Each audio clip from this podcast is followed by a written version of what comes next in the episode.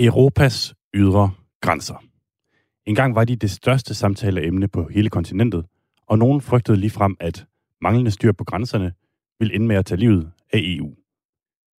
Siden har kun coronapandemien og et rekordlavt antal asylansøgere til Danmark fået de ydre grænser til at glide helt i baggrunden her i landet. Men spørgsmålet er, hvordan billedet ser ud på selve grænsen. Har alle de afskrækkende tiltag haft en effekt på tilstrømningen af flygtninge og migranter? Eller er alt, som det plejer, bortset fra at vi selvfølgelig det seneste år har været travlt optaget af corona? I denne udsendelse skal vi forbi fem steder langs vores ydre grænser. Både nogle af de steder, som i 2015 var hotspots for asylansøgere, der gerne ville ind i Europa, og et par steder, som først for nylig er kommet på migrationens Europakort. Vi skal blandt andet tale med en nordnorsk borgmester, en græsk CNN-journalist og den øverst befalende i fransk Guyana, som er en lille bit del af Frankrig, der ligger i Sydamerika, men som nu er blevet en destination for flygtninge og migranter, der gerne vil til Europa. Velkommen til Kontinentet på Radio 4, som vi i dagens anledning sender direkte. Mit navn er Mads Anneberg, og vi starter på Balkan. Último aviso a los señores pasajeros del vuelo Brussels Airlines con destino Bruselas. Let Europe arise. We love Europe. I love Europe anyway. I love it. De la merde. De la merde, de la merde. Du lytter til Kontinentet på Radio 4. Mmh, ça oui, c'est du bon travail.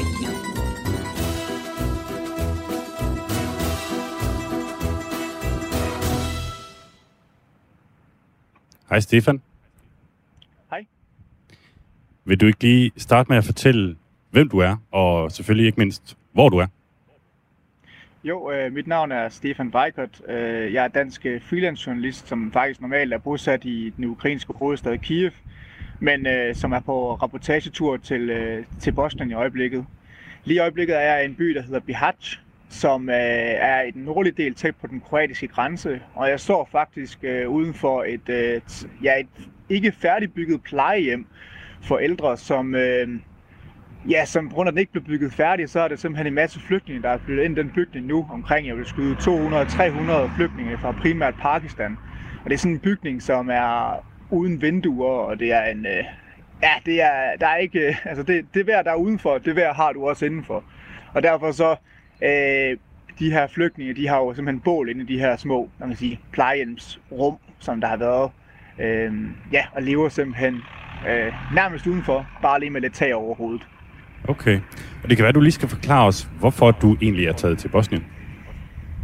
Jamen, det er, jeg var her også i 2019, øh, i december måned, øh, dengang der var problem med en lejr hernede. Øh, og øh, der er taget tilbage den her gang for at prøve at beskrive øh, den her lidt øh, glemte øh, migrant- og flygtningekrise, som jo er i Europa.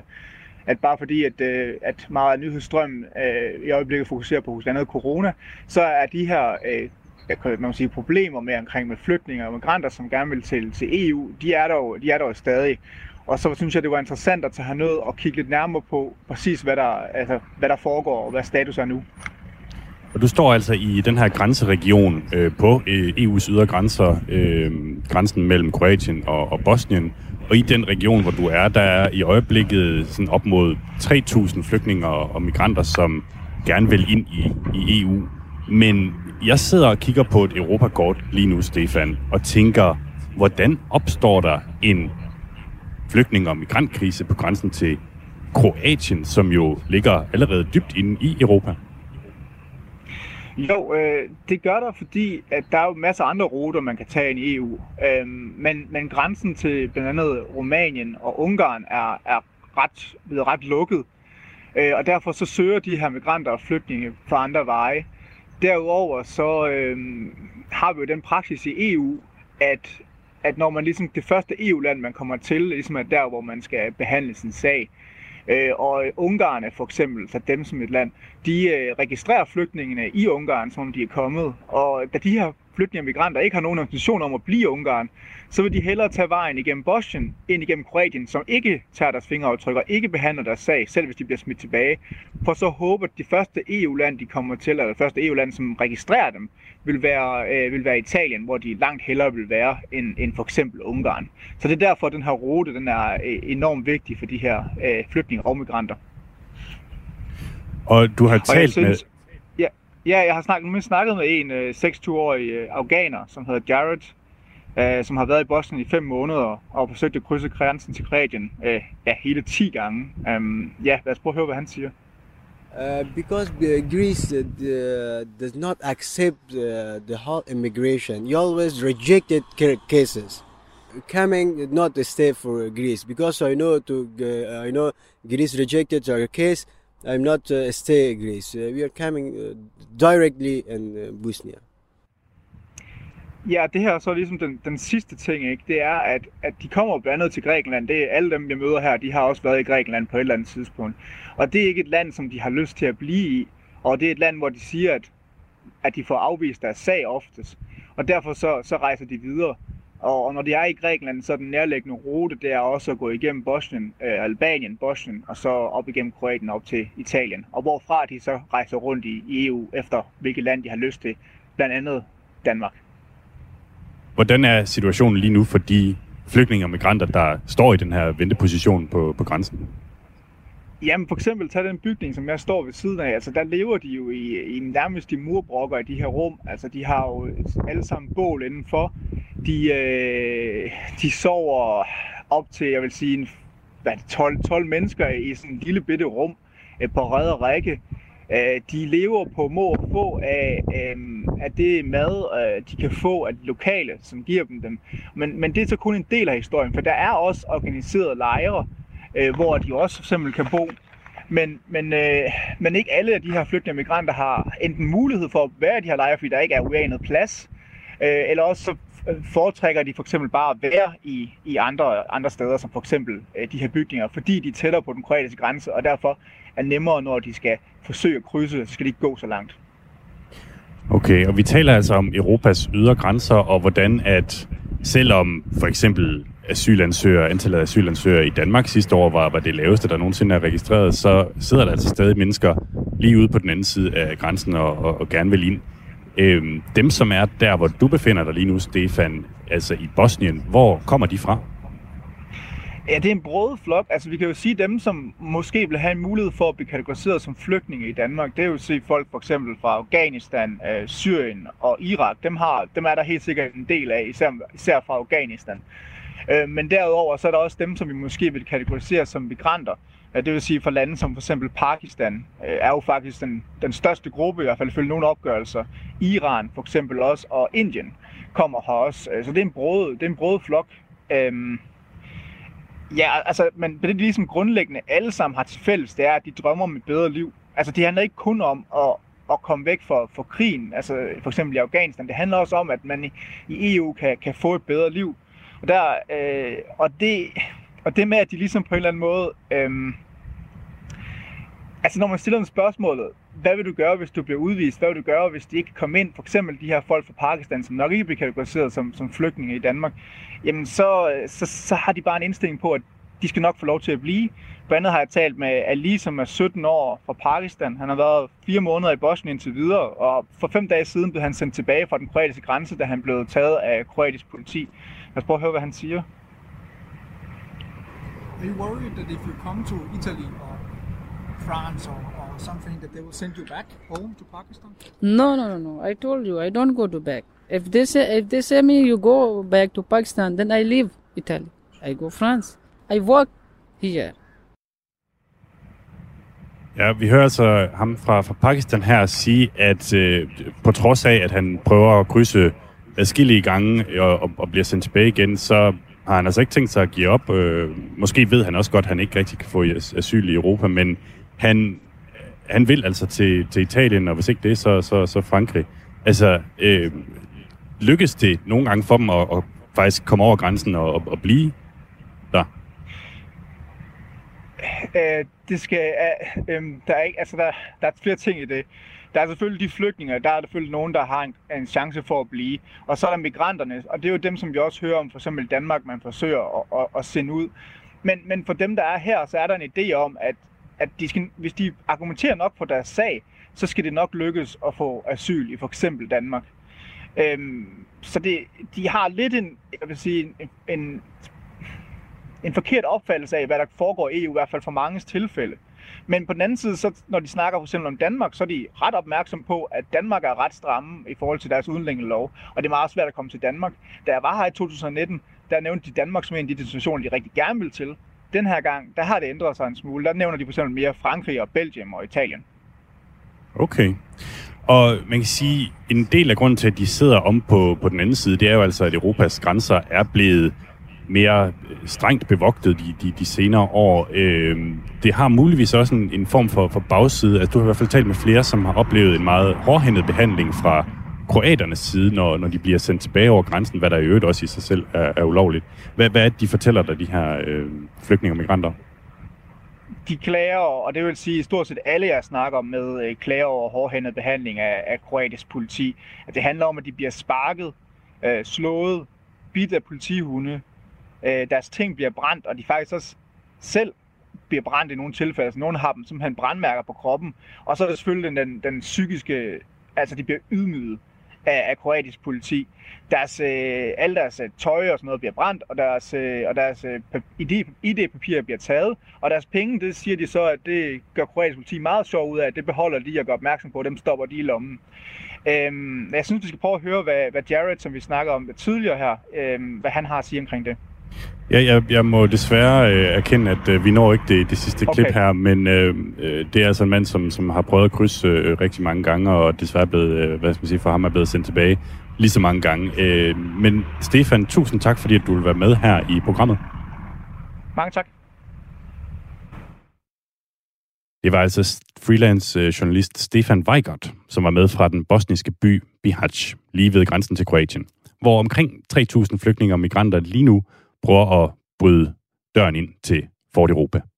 Vi har spurgt de kroatiske myndigheder i forhold til det her med den hårdhændede behandling, øh, men de er ikke vendt tilbage på vores henvendelse. Kroatien har dog tidligere nægtet at have noget at gøre med de her mange tilbagesendelser af flygtninge og migranter over grænsen.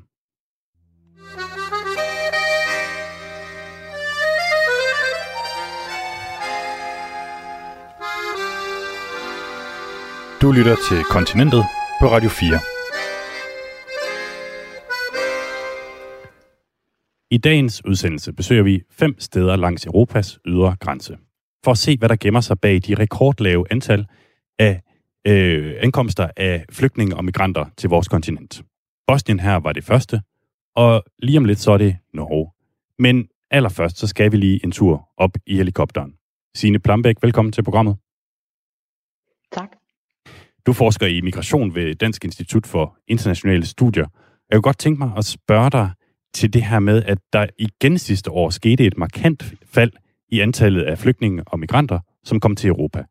Skyldes det udelukkende corona? Nej, det gør det ikke. Det er en tendens, vi har set de seneste år efter øh, det, som, som vi kalder flygtningekrisen. Øh, det skyldes øh, situationen i Syrien, der har forandret sig, øh, så der kommer mange færre derfra.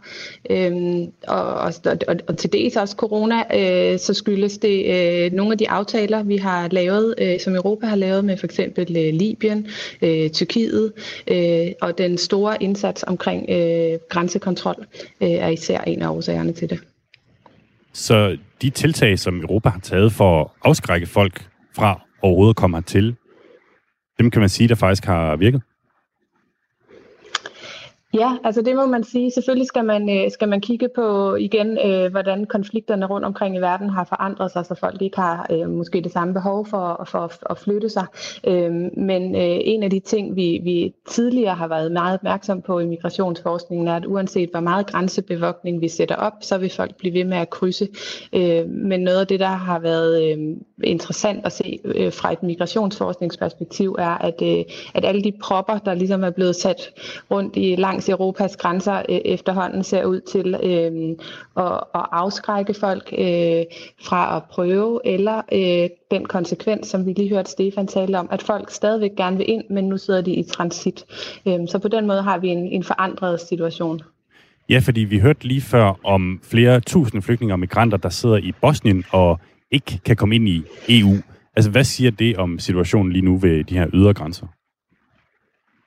Jamen det fortæller jo, at den udfordring, som, øh, som vi har stået overfor, den, den er der stadigvæk. Altså folk har stadigvæk et behov for at søge om beskyttelse, et behov for at få et bedre liv, som Stefan også talte om. Øh, folk har grunde til at flytte sig, øh, og der er ikke noget, der ser ud til fra mange lande, at, øh, at folk er holdt op med at flytte sig.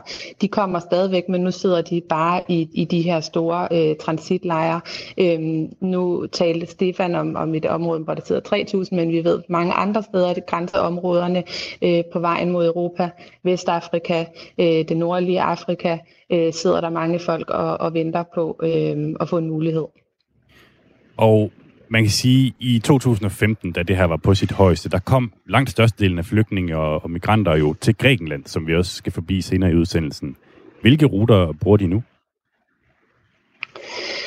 Øhm, vi ser flere, der øh, igen den, den østeuropæiske, som, som vi hørte om lige før, øh, så ser vi flere, der krydser øh, fra Tunesien, hvor øh, folk tidligere øh, krydsede øh, i højere grad fra Libyen. Så har vi set en genåbning af ruten mod de kanariske øer, altså at man fra Vestafrika rejser mod de kanariske øer. Øh, det er de primære øh, nye ruter, som, øh, som vi har set. Du skal have mange tak øh, i første omgang, Signe Plambæk, fordi vi vender nemlig tilbage til dig senere i denne her udsendelse.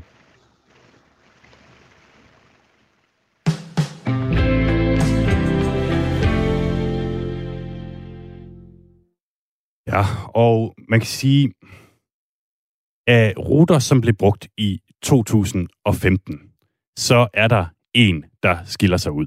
Og det er den, vi skal til nu på den her rundtur på de ydre grænser i Europa.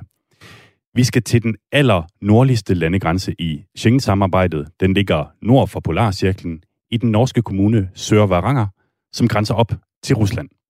Paul Gabrielsen er fungerende borgmester i kommunen og har boet der hele sit liv, og er forhåbentlig med på en telefonforbindelse nu. Hej Paul. Hej hej. Flot danske folk. ja, og hej til, til Norge også. Øh, hvor befinder du dig lige nu hen, øh, Paul?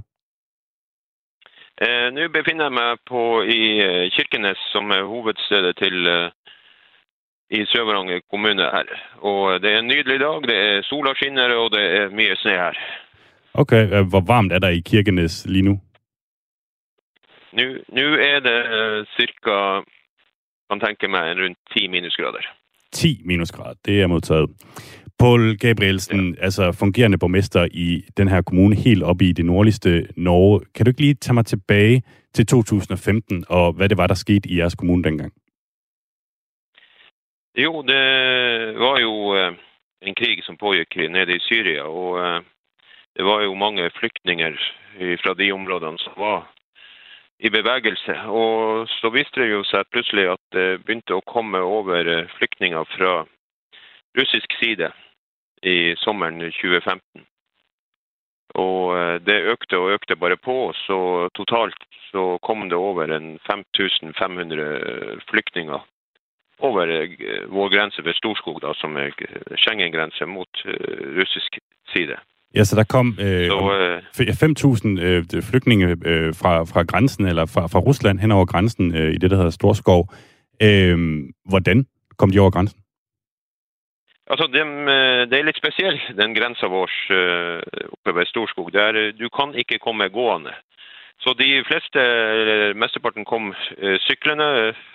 Enten två to på en cykel eller en på en cykel. Så du må være på, altså på hjul når du skal passere gränsen. Så de flyktingar som kom fra Syria og hade köpt sig cyklar i Murmansk, som er en russisk by ved siden av her, eller Nikkel, og kom da, syklende over grensa etter å ha passert de forskjellige øh, tollstedene.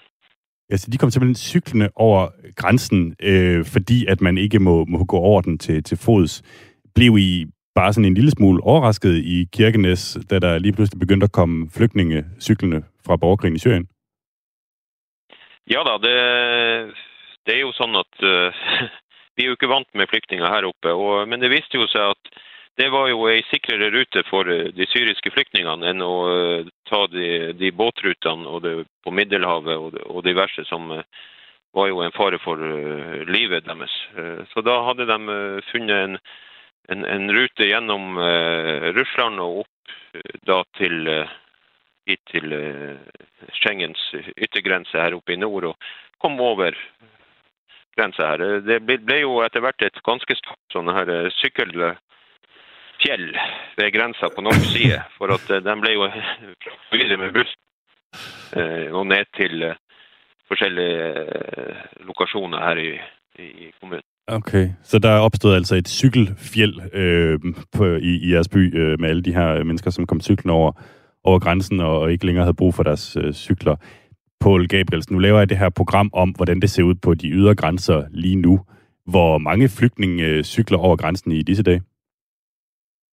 Altså, det som skjedde, eh, var jo at den eh, norske regjering, når de så om ganske mange flyktninger her og kalte det en, en, krise. Vi her lokalt vi tok vare på de flyktningene på en god måte. Vi, vi ga dem opphold, vi ga dem uh, mat og vi ga dem også uh, undervisning og helsetjeneste her. Uh, vi her oppe er jo vant med å hjelpe hverandre, og selvsagt skal alle få hjelp her. Men eh, den norske regjeringa i eh, var det sånn i november eh, 2015 tok jo et hastevedtak om at det skulle være mulig å returnere flyktningene. På basis av at de kom via Russland, og, de, og Russland skulle være et trygt land å være i for dem. Eh, så det ble en del bråk etter det. Eh, så så hvornår har du sist set en, en nu, nu, er det, nu er det ikke flere flyktninger som kommer over, for å si det sånn. Den, den veien er stengt. Okay. Den er simpelthen lukket. Er der noget, der tyder på, at ja. øh, den her grænse igen vil blive en rute for flygtninge ind i Europa?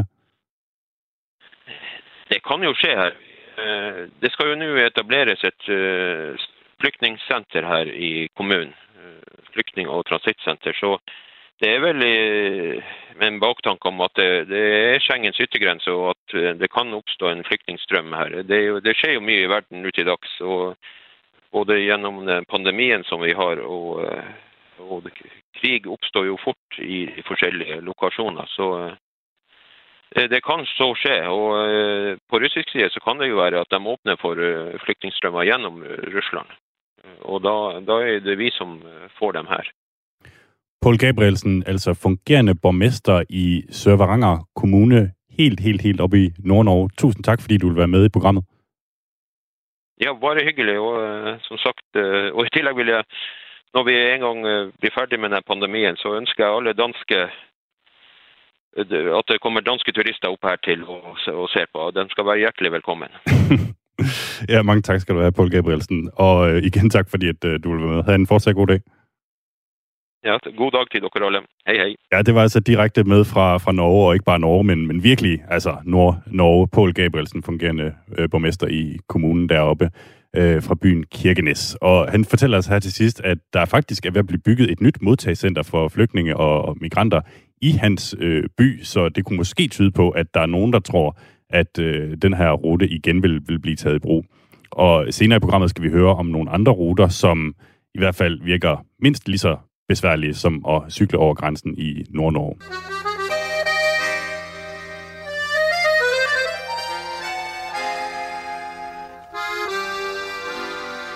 Du lytter til Kontinentet på Radio 4.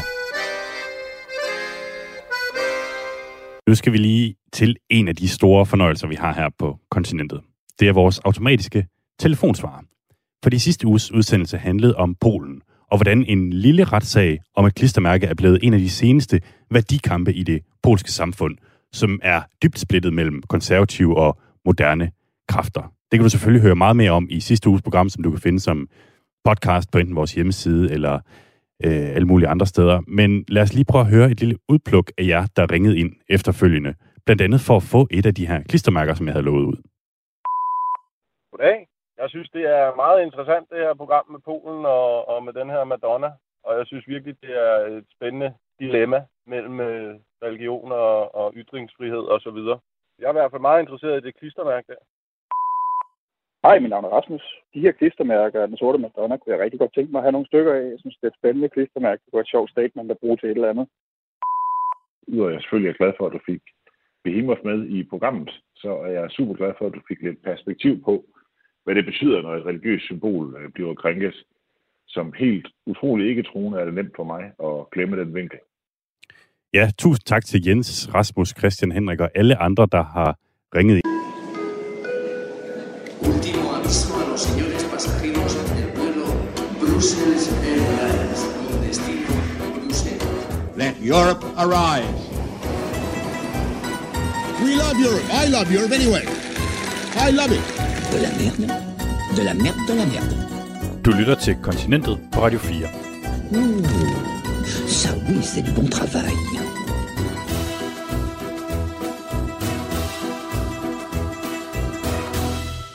Det her er Radio 4's Europamagasin Kontinentet. Mit navn er Mads Anneberg, og i programmet her behandler vi normalt et aktuelt emne i et af vores europæiske nabolande. Det var blandt andet sidste uge tilfældet med Polen, hvor jeg lige glemte at give nummeret på vores automatiske telefonsvarer 25 45 64 64, som man jo altså kan ringe ind på, hvis man har kommentarer til den her udsendelse eller idéer til nye, og som der var øh, dejligt mange af jer, der havde valgt at gøre sidste gang. Men i dag, der zoomer vi lidt ud og besøger Europas ydre grænser. Det store fokus på de her ydre grænser er forsvundet som duk for solen under coronapandemien. Det samme er asylansøgerne her i Danmark, hvor der sidste år var rekordfå, der søgte om asyl. Men er flygtningene og migranterne der stadig ude på kanten af Europa? I dagens udsendelse laver vi fem nedslag langs de ydre grænser. Vi har været i Bosnien og i Norge, og nu skal vi 3.400 km sydpå til det land, som vi i høj grad forbinder med flygtningekrisen i 2015, nemlig Grækenland. Der kommer stadig mange flygtninge til Europa, især via Grækenland. Indtil videre er... I 2015 ankom mere end 850.000 flygtninge og migranter, ifølge UNHCR, til de græske kyster. Så sent som for et år siden var jeg i Grækenland for at rapportere om en ny mulig flygtningestrøm. Men siden er der sket et kæmpe fald i antallet af nytilkommende, som i årets første måneder her nu måles i 100 i stedet for i tusinder. Hej Linda. Yes, hello, hi. Thank you so much for being on the show. My pleasure. Elinda Labropoulou er journalist. Hun har i mere end 20 år været korrespondent i sit eget hjemland og rapporteret for blandt andet Washington Post og CNN. Well, let's go straight to Athens. Journalist Elinda Lapropoulo joins me now with more on this. What do we know? What, what has been happening? At the moment we know that all the refugees and migrants living... De sidste mange år har det selvfølgelig handlet meget om migration og om Grækenlands håndtering af den udfordring. Som du måske har regnet ud, så taler Elinda ikke dansk, men jeg skal prøve at oversætte så godt jeg nu kan. Elinda, could you start by telling me where you are right now? Yes, I'm in the west coast of Greece, a small town called Parga. It's a very beautiful part of the coast, very rich in history. And I'm here because, along with journalism, I also own and run a hotel, a family property. It is an early 19th century beautiful villa right on the beach called the Villa Rosa. And during the lockdown, I have been spending uh, a lot of time here. It's a great place not only because it's such a beautiful part of the Ionian coast, but also because, according to the latest EU figures, it is the most COVID free part of Europe. So, as a journalist, I can still travel, and when needed, I do. Uh, but as many of the refugee camps and any of the other subjects I've been covering remain in strict lockdown for months now, um, this is where I have been based. But luckily, I have also been covering these issues uh, for well over 10 years now. So, I have friends in camps, people working in the humanitarian field. So, in a way, along with normal citizens, and volunteers. They're my eyes and ears, let's say, at a time that's difficult for me and other journalists to really be at the camps and be able to witness the reality there ourselves. Ja, Elinda er altså journalist, skråstreg, hotelejer og befinder sig lige nu i, i Parga, hvor hun har et øh, hotel, hvor der i øvrigt kommer mange danskere, har jeg lavet mig forstå.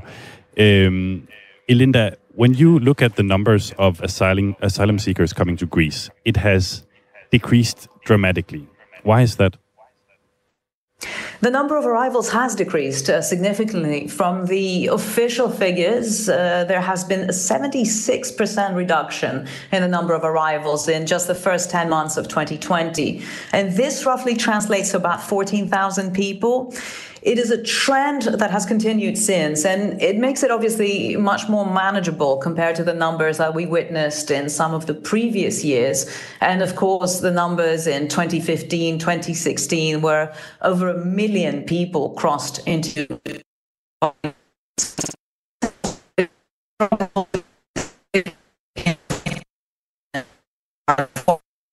Jeg skal beklage, at forbindelsen til Grækenland, den ser ud til at være lidt shaky lige i øjeblikket. Jeg ved ikke, om vi måske kan ringe Elinda op i stedet for. Og vi taler altså med Elinda Labropoulou, som er græsk øh, journalist og korrespondent, som arbejder for blandt andet The Washington Post og, og CNN i Grækenland, og som de seneste small år... and inflatable boats. So this has largely uh, is more controlled, more regulated. And also Frontex and the Greek Coast Guard have increased their presence in the area. And there have been allegations of pushbacks, which is a big issue all across Europe at the moment. So it is. This is something I've been hearing again and again, but it's not something I can conclusively confirm. Uh, but there are, there are investigations underway by groups and individuals, both against Greece and also Frontex. So these are probably some of the reasons contributing to this uh, great drop in numbers. Yes, Elinda, we just lost you for, for a second, but I think I, uh, I got the gist of what you were saying. Elinda uh, Labropoulou bliver altså lige væk for os, men hun siger, at ja, der er sket et kæmpestort fald i den, hvad skal man sige, antallet af asylansøgere, der kommer til Grækenland, og det hænger blandt andet sammen med, at der simpelthen bare er blevet sat langt hårdere ind på, på grænsebevogtningen i Grækenland, både til, til søs og til lands. Øh, blandt andet er hun inde på, at der har været beskyldninger om nogle af de her pushbacks, altså at man sender migranter til, tilbage, uden at de får lov til at prøve deres øh, sag om asyl. Øh, men at, at det ikke er noget, som er blevet, hvad skal man sige, bredt bekræftet endnu. Øh, Elinda, just one final question for you. I mean, Greece has been under severe pressure since 2015 with this issue. What does it mean for the country that arrivals are now this low? What does it enable you to do? It means that the country is not operating in crisis mode anymore. The situation is more manageable and, in theory, it's more structured. Though big problems remain in terms of the processing of applications. I know people who have been in camps for over a year and a half by now, mainly from countries that do not immediately qualify for refugee status, like Afghanistan. And these are people basically spending every day waiting in uncertainty. Uh, and this puts them in a very difficult psychological condition. The conditions at the camps, to put it very mildly, uh, leave a lot of room for improvement. So, although the number of arrivals is lower, we have to consider different issues now, like integration. These are new people who have arrived, but they're here along with everybody else. And integration still remains at uh, very early stages in Greece. Thank you so much, Elinda, for being on the program. Thank you. Det var altså Elinda Labopoulou, som er mangeårig korrespondent i Grækenland for CNN og Washington Post. Og det, som hun sagde til sidst her, det er, at de her, hvad skal man sige, øh, faldet i antallet af, af, af mennesker, der når Grækenlands kyster, kan nu endelig gøre, at Grækenland ikke længere er i total krise-mode. Og det betyder også, at man kan begynde at kigge på nogle af de her mennesker, som i øh, op til flere år har siddet i græske flygtningelejre, og endelig begynder at få deres øh, sag behandlet og få dem øh, integreret også. Altså noget, som, som man slet ikke har haft overskud til indtil videre.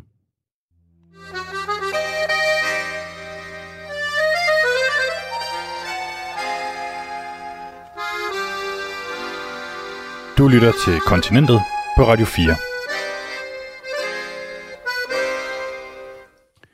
Det gør du nemlig, og fra Grækenland i øst skal vi nu 4.000 km mod vest til en helt anden ydre grænse i EU. En, som vi måske mest forbinder med ferie, sol og sommer og strand. Sidste fredag åbnede en ny lejr for migranter på de kanariske øer. Den kan huse lige godt 16.000 mennesker, øh, 1.600 mennesker, og i denne uge åbnede så en ny lejr med plads til 500. Den lille spanske øgruppe ud for Afrikas kyst har nemlig øh, oplevet en stor tilstrømning af migranter på det seneste. Sidste år ankom 23.000, hvilket er næsten en tidobling fra året forinden. Og det kan måske være en lille smule svært at følge med øh, i forhold til de her mange både, som nu tager turen over Atlanterhavet, øh, i hvert fald et stykke over Atlanterhavet, fra, fra Senegal til de kanariske øer. Og nu skulle vi gerne have forbindelse derned til. Goddag, Mia Håge Christensen. Goddag, god formiddag. God formiddag. Hvor befinder du dig hen lige nu? Jeg er på Tenerife. Og du er jo altså skribent, øh, freelancer og blandt andet øh, forfatter til Turen går til Tenerife, og så har du boet på de kanariske øer i 14 år. Hvordan oplever du det stigende antal migranter på de her øer? Altså, jeg oplever det ikke personligt, øh, kan man sige, fordi jeg har sådan set ikke øh, været vidne til, at der er kommet en lille båd ind på en strand på et tidspunkt. Øh, så jeg har ikke set det direkte, men jeg har jo hørt om det i pressen. Øh, Øhm, og det er rigtig mange, der er kommet øh, her på det sidste. Øhm, men man ser dem aldrig i gadebilledet, de her øh, flygtninge eller immigranter. Og det er jo også fordi, at når de så ankommer i de her små både, så bliver de med det samme fundet af kystvagten, og så bliver politi og også, øh, som Elinda også nævnte, øh, Frontex fra EU bliver sat på opgaven. Og for punkt nummer et, det er, at de scanner deres fingeraftryk. Ja, det er nok nummer to, efter de tester dem for corona. Men, men så bliver de i hvert fald, deres fingeraftryk bliver scannet, og så kan man se, hvorvidt de er eftersøgte eller ej. Og hvis det ikke er det, så går de videre i processen. Og så bliver de indlogeret, og det har så været på hoteller, øh, og nu har de så fået bygget, eller fået, fået adgang til nogle, øh, en form for feltlejre, øh, i nogle gamle militærbygninger, både på Gran Canaria og på Tenerife, hvor de fleste af dem så er nu. Så man ser dem ikke gå rundt i store flokke. De må heller ikke komme ud øh, af de her lejre som sådan, så det ser man ikke. Men vi hører om det rigtig meget i medierne. Hvordan har lokalbefolkningen reageret på den her næsten tidobling i antallet af folk, der kommer til øerne? Der er mange, som jeg fornemmer, der begynder at blive øh, tenderende til, altså racistiske. Øh, og man skal, man skal vide, at de kanariske øer er fyldt med nogle meget søde, gavmilde og øh, fredsommelige kanarier. Og når det så er sagt, så kan man så se, hvis man går på for eksempel Facebook og scroller ned, når der har været en artikel om, at der er kommet en ny båd fra Afrika, så kan man se, at der er mange meget negative kommentarer. Øhm, så, og også måske xenofobiske, altså øh, fremmede, altså nogen, der er øh, skræmt over for fremmede. Øh, så den slags kommentarer ser man øh, på for eksempel Facebook. Okay, og øh, du har også øh, fortalt mig noget med, at nogle af de her migranter bliver indlogeret på, på hoteller, hvilket måske øh, sådan er, er en lille smule upopulært på de kanariske øer. Ja, det er gået hen og blevet rigtig upopulært, men altså hvad man, omvendt kan man sige, hvad skal man gøre, når der dumper, hvad ved jeg, 300 emigranter ned på en strand lige pludselig? Hvor skal man gøre af dem? Øh, og når man så ikke har haft teltlejre, hvor de kunne være, så har man så, øh, fordi vi jo ikke har så mange turister lige nu, for at sige det mildt, så kan de så være og er blevet indlogeret på nogle hoteller. Men øh, problemet med det er, at øh, vi hører, at de får øh, all-inclusive ophold, det vil sige, de får morgenmad, frokost og aftensmad, og det skal de selvfølgelig have.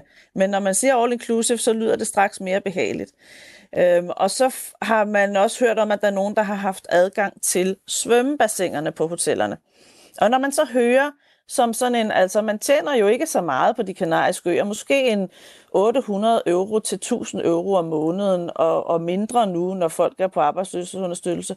Og hvis man så ikke har så mange penge, og man hører om de her afrikanske flygtninge eller immigranter, der kommer og får et gratis hotelophold, så bliver man provokeret. Og det kan jeg, det kan jeg sådan set godt forstå.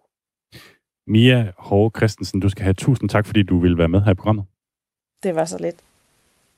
Altså skribent og blandt andet forfatter til Turen går til Tenerife, som gjorde os lidt klogere på, hvad kan man sige, den her øh, stigning i antallet af flygtninge og migranter, der kommer til de kanariske øer.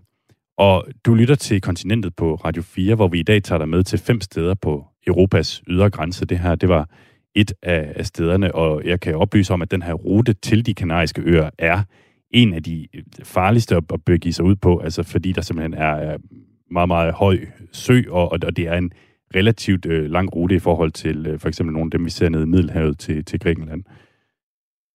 Det er en relativt øh, lang rute i forhold til øh, for eksempel nogle af dem, vi ser Signe nede i Middelhavet til Blambæk, er du stadig med os? Ja, det er jeg.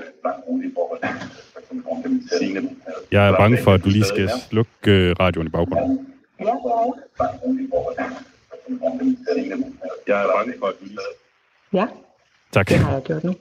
Glimrende. Men det er dejligt, at du lytter til Kontinentet på, på Radio 4. Signe Plambæk, øh, du er altså forsker i migration ved Dansk Institut for Internationale Studier, og det var du selvfølgelig også i første øh, halve time af programmet, hvor du også var med.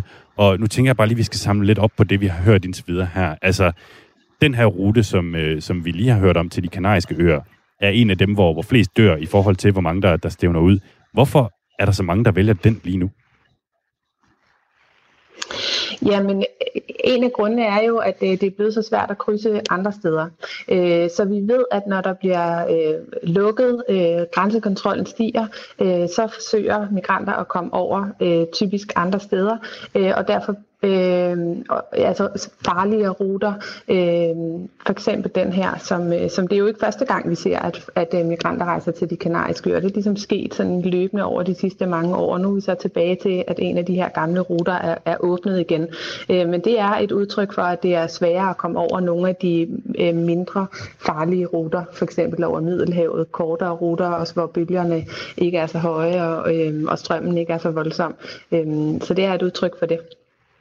Så man kan sige, hvis man ser EU's samlede ydre grænser som sådan et form for altså noget, som man, man prøver at sætte nogle propper i øh, øh, hele tiden rundt omkring forskellige steder, er, er der så ved at blive sat så mange propper i på en måde, at, at det her får den her øh, e- effekt, og, og, og kan man i så fald sætte nok propper i til, at, at folk i det hele taget holder op med at, at ankomme? Jamen altså, vi må sige også fra de forskellige case-studier, som, øh, som I har kigget på her i programmet, at, øh, at der er blevet sat så voldsomt ind mange steder, øh, at der er blevet lukket, hvor det tidligere har været sådan, at der, der var en del kontrol, men alligevel slap folk igennem. Øh, men, men der er blevet øh, sat så mange grænsevagter ind, og både og overvågning, øh, og også det her med, at folk bliver skubbet tilbage, at, øh, at vi ser, at nogle af de farlige ruter, øh, øh, og, mere, og mere sådan sjældne ruter, hvis man kan kalde det det, øh, åbner øh, igen. Kan man sætte så mange øh, propper i, så det bliver helt lukket? Øh, jeg har ikke kendskab til nogen grænser i verden, der er fuldstændig øh, øh, lukket af. Øh, måske Nordkorea. Men, men ellers øh, vil man normalt sige, at, at folk alligevel øh, finder steder, hvor de slipper igennem. Men det gør det farligt for dem. De kommer til at sidde længere tid i transit. De kommer til at betale mere for det. Øh, og dødstallet stiger. Ja, vi skal selvfølgelig ikke øh, ønske os de, de, de nordkoreanske øh, grænser her til, til lands. Øh, jeg tænkte på, altså når vi kigger på det her generelle billede på de ydre grænser, er det også i det lys, vi skal se, at Danmark sidste år havde det laveste antal asylansøgere, siden vi begyndte at registrere det i 98? Ja, altså vi har jo tit en forestilling om, at øh, det meget handler om den lovgivning, vores egen indrigslovgivning, øh, øh, lovgivning, at det er det, der styrer det. Øh, det styrer det også til dels, øh, som vi også hører fra, fra Stefan i, i Bosnien, men, øh, men det handler også om, hvad det er for nogle dynamikker, der foregår øh, ved Europas ydre grænser, for eksempel at øh, øh konflikten i Syrien især, øh, men også andre konflikter, øh, som lige nu ikke er så præsente, øh, der gør, at, øh, at vi ser et meget øh, lavere antal, men også øh, rygtet, som, som Stefan peger på, at, øh, at det er svært at, at få asyl i Danmark, og der er andre lande, man foretrækker. Og bare lige her til sidst, altså du fortalte os i starten af, af programmet, at man kan sige, de tiltag, som er blevet sat i værk ved Europas ydre grænser, faktisk i, i, i høj grad har, har virket, og det gør, at færre søger mod øh, Europa i det hele taget. Altså, når coronapandemien er, er slut, må man forstå, så bliver det altså ikke noget med, at, at der de her flygtninge- og migrantkriser begynder at boble op igen? Det kan vi ikke sige præcis endnu, men der er jo i hvert fald øh, altså, ingen udsigt til, at den grænsekontrol, der er blevet iværksat de seneste år, bliver, bliver mindsket. Noget af det, som, øh, som jeg ser i mit eget arbejde, er, at øh, migranter prøver at rejse andre steder hen, altså for eksempel øh, til Mellemøsten, øh, til, til Sydafrika, øh, vi ser også til, til Latinamerika. Øh, så spørgsmålet er, hvad der kommer til at ske nu, hvor folk øh, er altså, arbejdsløse og, og, og må forsøge at få et bedre liv, om de vil forsøge at komme til Europa, eller om, øh, om konsekvenserne af, af Europas øh, tætte grænser øh, vil have en, en anden effekt. Det tror jeg. Jeg tror, at folk vil begynde at, øh, at se sig om efter andre steder. Øh, det er det, det, det ser ud til. Hvor, hvor kunne det være? Jamen det er for eksempel, som vi allerede ser, øh, Mellemøsten. Øh, folk øh, kunne forsøge at rejse til, tilbage til nogle af de lande i, i Asien, som klarer sig relativt godt, til Sydafrika, til Latinamerika. Europa vil stadigvæk være ønskemålet for rigtig mange, også fordi at, øh, at man kan, øh, kan trods alt øh, forsøge at søge om asyl, hvis man ikke bliver sendt tilbage. Øh, men, øh, men der er helt sikkert nogle forandringer øh, på vej øh, og allerede, som vi allerede ser ved Europas ydre grænser.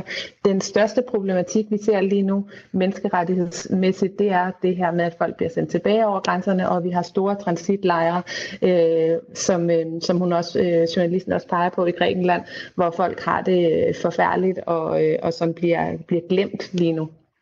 Og vi har ikke mulighed for som forskere, hverken journalister eller forskere, at komme rigtig ned og se, hvad der er, der foregår. Signe Plambæk, seniorforsker på Dansk Institut for Internationale Studier. Tusind tak, fordi du vil være med på programmet. Selv tak. Og her til sidst i programmet, der skal vi lige forbi et sted mere på de ydre grænser. En af de fjerneste grænseregioner i hele Europa, som lige pludselig er blevet en destination netop på grund af, hvad skal man sige, den, den stærke bevogtning på de, øh, det, som vi traditionelt anser som værende grænserne. Situated north of the Amazon rainforest, French Guiana is France's only overseas territory on the American continent. It's the second largest such territory, and 95% of its land is... Knap 8.000 km fra Danmark. I Sydamerika, lige ved siden af Brasilien, ligger Fransk Guiana. Der bor 300.000 mennesker, og det er en del af Frankrig, og dermed også en del af EU. På det seneste er der sket en besynderlig udvikling i det her franske departement, som man kalder det. Jeg har talt med det politiske overhoved i Fransk Guyana, Thierry Kefelec. Bonjour. Bonjour, monsieur le préfet. Merci bien pour euh, prendre le temps pour cet appel. Je vous en prie. Tout d'abord, je voulais juste demander si vous pourriez vous présenter. Donc, euh, qui êtes-vous? Quel est votre rôle en Guyane? Alors, je m'appelle Thierry Kefelec et je suis préfet de la région Thierry Kefelec er franskmand og har titel af præfekt. Og hvis du synes, det lyder en lille smule som kolonitid, at en fransk dit, karrierediplomat sidder for bordenden i fransk Guyana, så tænkte jeg også lidt noget i den stil. Men det skal selvfølgelig siges, at fransk Guyana også har en folkevalgt præsident, og at de her præfekter i øvrigt er fast inventar i alle franske departementer og regioner, også i den europæiske del af landet. Donc vous êtes nommé par Monsieur Macron. Voilà, directement par le président de la République.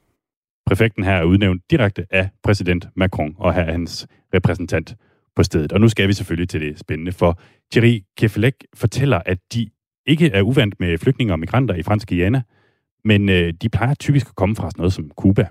I løbet af det seneste år er der dog kommet flere og flere fra lande som Syrien, Palæstina og Yemen. Nous avons des, une progression de personnes moyennes des moyens orientaux, c'est-à-dire syriens, palestiniens, yéménites, sont de nouveaux arrivants. Og spørgsmålet er, hvorfor dog det? Alors, c'est la première question que je me suis posée. C'est récent, ça, ça date euh, de cette année, juste à la fin de l'année dernière. L'Europe, c'est... Han fortæller mig, at det har han også selv stillet sig, det spørgsmål. Men flygtninge og migranter vil altså gerne til Vesteuropa. Og på grund af den strikse kontrol med de europæiske grænser, så er det simpelthen nemmere at tage hele vejen til Sydamerika for at søge asyl i fransk Guyana. Men problemet er, at det her territorium har ikke helt det samme velstandsniveau som resten af Frankrig. Og der mangler ressourcer til at imødekomme de tusinder af flygtninge og migranter, der, øh, der kommer til øh, hvad skal man sige, øh, regionen. Og der mangler også boliger til at, til at huse dem. Øh, ifølge øh, en, en anden øh, mand, som jeg har talt med i fransk Guyana, så, øh, så er det lidt af et øh, problem for territoriet at have den samme tiltrækningskraft for flygtninge som resten af Europa, men ikke nok midler til at huse dem. Det her det er Boris Tibia, som er født og opvokset i fransk Guyana og arbejder som fotojournalist. believe that if they manage to uh, come to Europe via France Ghana, that they will automatically be protected and taken taken care of because it's Europe. So it's um, people don't really understand that it's not really a backdoor. You know, it's it's European territory, but we don't have the resources. Ja, Boris Tibia her har altså fulgt øh, mange af de her flygtninge og migranter som øh, fotojournalist og siger, at det er ikke helt den bagdør, som mange tror til Europa, fordi de har ikke rigtig ressourcerne på fransk Guyana til at, at klare alle de her flygtninge og migranter. Og hvad er så løsningen på alt det her i fransk Guyana? Ifølge præfekten Thierry Kefelec, så er det det samme som i resten af Europa. Mere grænsekontrol. Et à côté, nous maîtrisons aussi de mieux en mieux nos frontières, car euh, la Guyane, c'est quand même un pays qui a 1240 km de frontières entre le Suriname et le Brésil, et ce qui est, euh, pour l'anecdote, 30% des... Han fortæller, at en tredjedel af de franske ydergrænser faktisk er i fransk Guyana. Og den grænse bliver nu bedre bevogtet, blandt andet fordi man er bange for den brasilianske variant af coronaviruset. Men præfekten regner også med, at det vil lægge en dæmper på den her irregulære indvandring.